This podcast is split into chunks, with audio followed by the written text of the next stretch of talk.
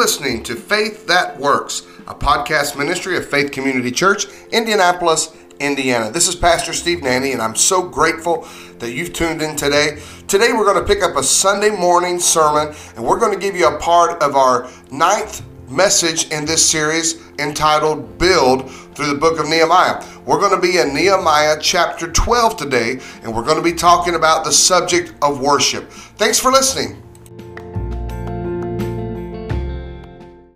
It's not about you, it's about Him. It's actually, you came to church today for me. Hallelujah. You came to stir me up. Right? Barb, you're here for me. And guess what? I came for you.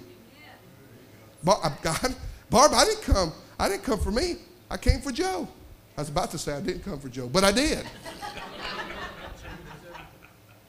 You see what you sit on the front row does to me? It's got me all out of whack. But don't leave. Stay right there, all right? Right? We come for one another. Your list of why you come to church ought to be God, others, me. That's it. End of story. Right? So then guess what? Right? When you get up on Sundays, church needs me. I need to be there. I need to be in church. It's the Lord's house. It's the Lord's day. I'm going for the Lord. I'm going for others. Because guess what? We need each other. And that's why when we gather, don't just say, don't, don't, I'm going I'm to bring, I'm gonna bring you up here. Social distancing, we're married, so this is safe. Okay? We don't walk up to people at church and go, hey, good morning. I had a terrible week, and I just want to let you know that things are not going so well for me, but I'm doing the best I can. And anyway, see ya. Right? That's what, wait, I, I'm glad that I came to church so I could throw my junk on everybody. Right? I just want to throw up on everybody that come into this. Right? I just want to throw up, verbally throw up on everybody today. Right? Do that at home. Come to church to give. How are you? How's your week? How can I pray for you? You doing good? Isn't God good?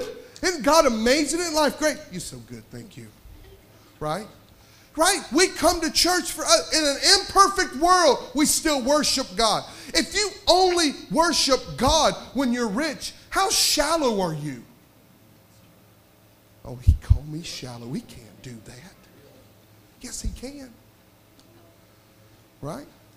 How shallow are you when you just worship because everything's good? And when things are not good, you think, yeah, I'm staying home today. What? It's not about you. It's about God. It's about God. Worship principle number three. You think it's been hard, it's getting worse. From worship comes surrender. Surrender. So think about this. At the end of this worship service, they took a collection. Like, wait a minute, isn't my worship enough? But your worship is actually going to cost you something. Worship's going to cost you something. From worship comes surrender. They gathered contributions, first fruits, tithes, the service of purification. Here he goes talking about that tithing again. Worship that doesn't require of you is actually cheap worship. Think about this. Not only did you come to church today to say, God, you are good, and I'm here to help others, I also come to say, God, what do you want? What do you want, God? God, what do you want? God is so. Can I tell you? I, will just be honest with you. I raise my hands in worship, but most of the time I raise my hands and God, it's all yours. God, my life. See, I do it. I do it with my posture. God, my life is in your hands. I give myself to you. It's all yours. I'm renewing my commitment to God out of worship. So in a worship service, God gets to say, I need this. It's worship that requires, it's worship. Can I tell you, Abraham, there, that picture, said this. He said, Stay here. He told his servant this Stay here with the donkey. I and the boy will go over there and worship. Worship. Now, wait a minute. God's already told him to kill him, but in Abraham's mind, this is an act of worship. We are going to worship and we will come again to you. So listen to this. The only reason you can worship today, the only reason you can come to church today, the only reason you have any peace today is because of what Jesus did on the cross. You know why you can pray today? That prayer, that's just so easy. was not easy for Jesus. Right? Not easy for Jesus. Right? Let, let, let's talk about family again just for a minute. Some of you ladies, you worked eight hours on Thanksgiving dinner and they threw it down in about 10 minutes. And you went, Dad, come. I mean, in the time I took to make the mashed potatoes, Thanksgiving dinner's over.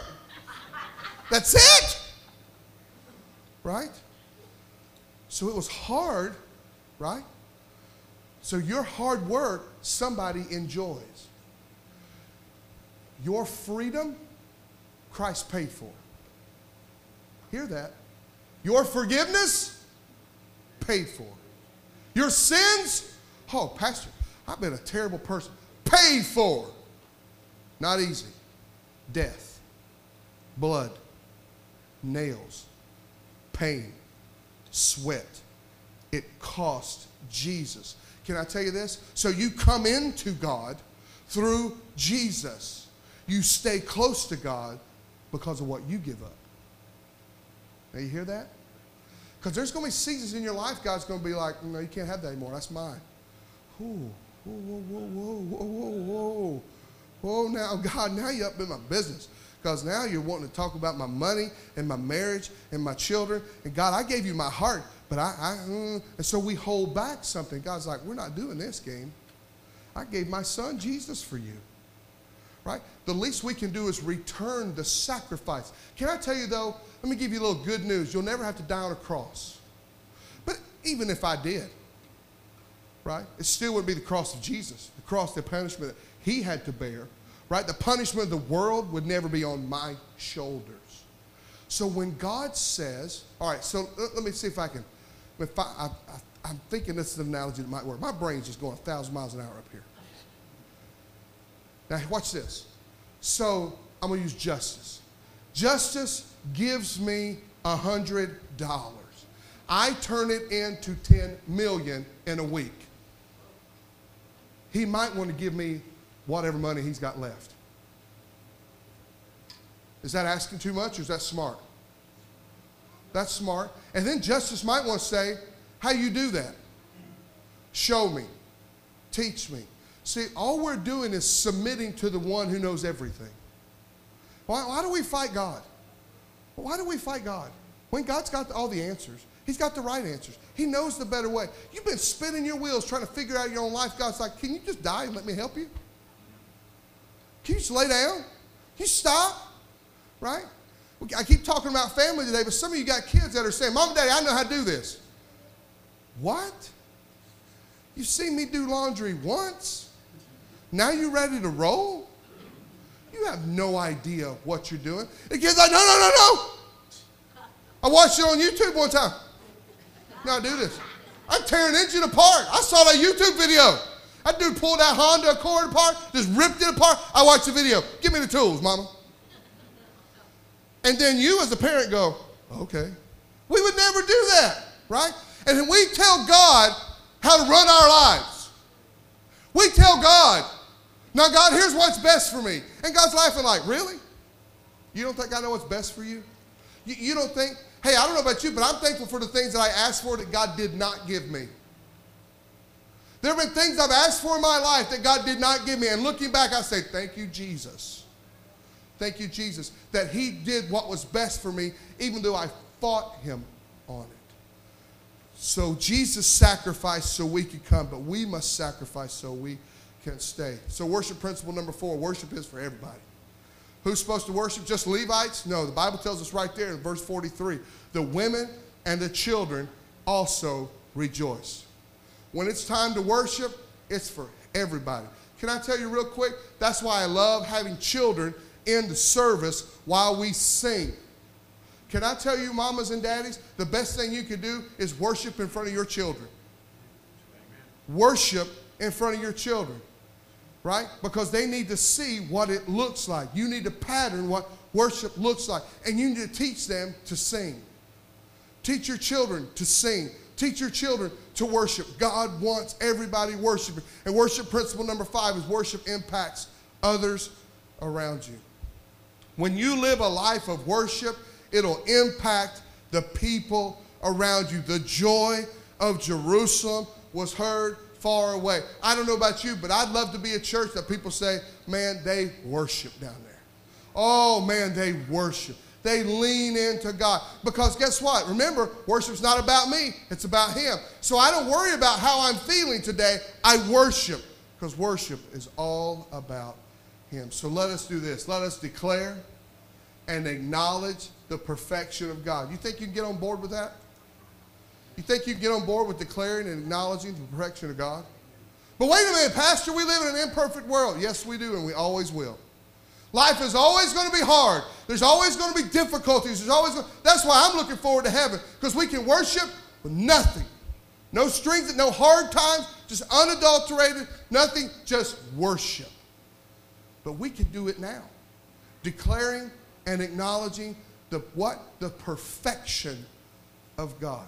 See, because I got to make it about Him. Because I came in, some of you came in today, kind of down, kind of up, kind of everything in between. But we have to realize God wants our worship. God desires our worship. And it's good for me to worship. In an imperfect world, I'm going to lift up a perfect God.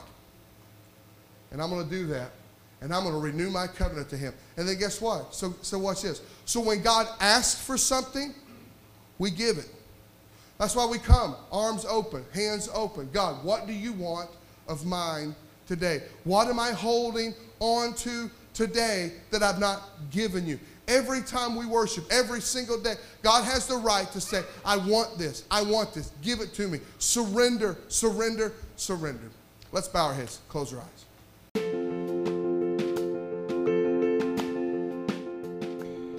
Thanks so much for tuning in today. You've been listening to Faith That Works, the ministry of Faith Community Church, Indianapolis, Indiana. If you're ever in the Indianapolis area, come join us Sundays at 10 a.m., 6 p.m., and we have Bible studies throughout the week. Ministries for all ages.